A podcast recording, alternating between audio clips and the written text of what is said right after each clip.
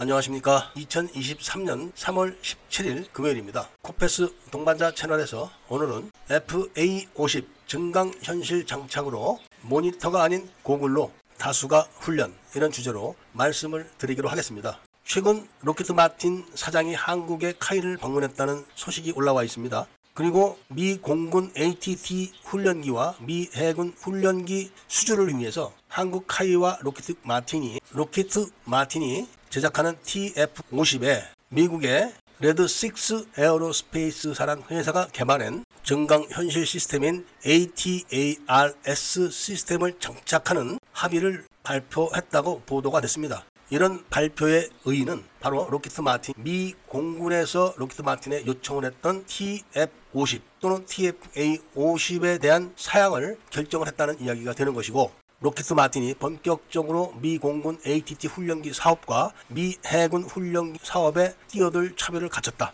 이렇게 보면 되는 겁니다. 여기서 우리는 지금 언급한 증강 현실이 무엇인가? 그리고 이 증강 현실은 어느 기종에 채택이 되어 있는가? 그리고 FA50 블록 20는 어떻게 만들어질 것인가에 대한 대답이 다 나오게 됩니다. 먼저 미국 공군은 작년 2월 달에 2월 말까지 록히드 마틴 미 공군이 요구하는 ATT용 훈련기를 어떤 사양으로 제출할 건지를 알려달라. 이렇게 통보를 했는데 이거를 록히드 마틴이 질질 끌다가 올해 2월 달에 결정을 해서 통보를 했다는 것이고 그런 결정을 내리고 한국에 와서 한국 카이와 함께 미국의 레드식스 에어로스페이스사가 만든 증강 현실 장치를 장착하는 걸로 합의를 했다. 이런 거를 봤을 때는 이미 TF50이나 또는 TFA50이 T50에서 파생된 기종이다 이런 거를 확인할 수가 있는 겁니다. 그럼 이 증강 현실 시스템은 미국의 록히드 마틴이 제작하는 TF-50에 처음 장착되는가? 그건 아닙니다.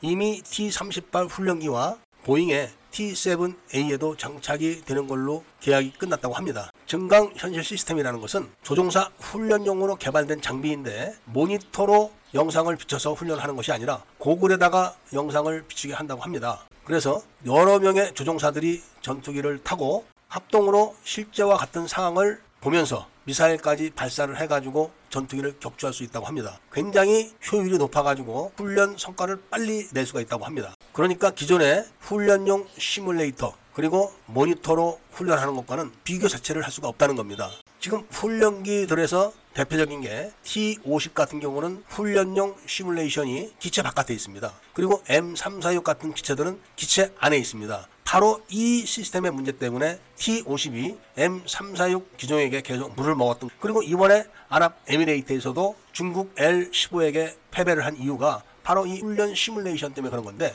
FA50에 바로 이 증강 현실 시스템을 장착하게 되면은 그런 약점들이 모두 다 없어지는 겁니다. 사라지는 거죠. 그리고 현재까지 확인된 바에 의하면은 증강 현실이 채택된 기종은 T18, 그 다음에 T7A, F15 정도로 알려지고 있습니다. 그리고 이번에 TF50에 장착되는 합의를 하게 되면은 당연히 FA50에도 장착이 될 걸로 기대되고 있는 겁니다. 그리고 TF50에는 당연히 AESA 레이더가 장착이 될 것이고 그 다음에 급유 기능이 개선이 돼가지고 항속거리를 비약적으로 늘릴 것이며 바로 가장 약점이었던 시계외 교전 능력까지 확보가 된다고 합니다. 이런 능력이야말로 FA50 블록 20가 요구하고 있는 능력으로서 말레이시아에 납품하게 되는 기종들이 바로 TF50에서 채택되고 있는 모든 기능을 다 담고 있는 FA50 블록 20로 나타나게 될 것 같습니다. 외부 훈련 시뮬레이션 장치와 그 다음에 내부 증강 현실 시스템 그리고 실전 같은 비행 훈련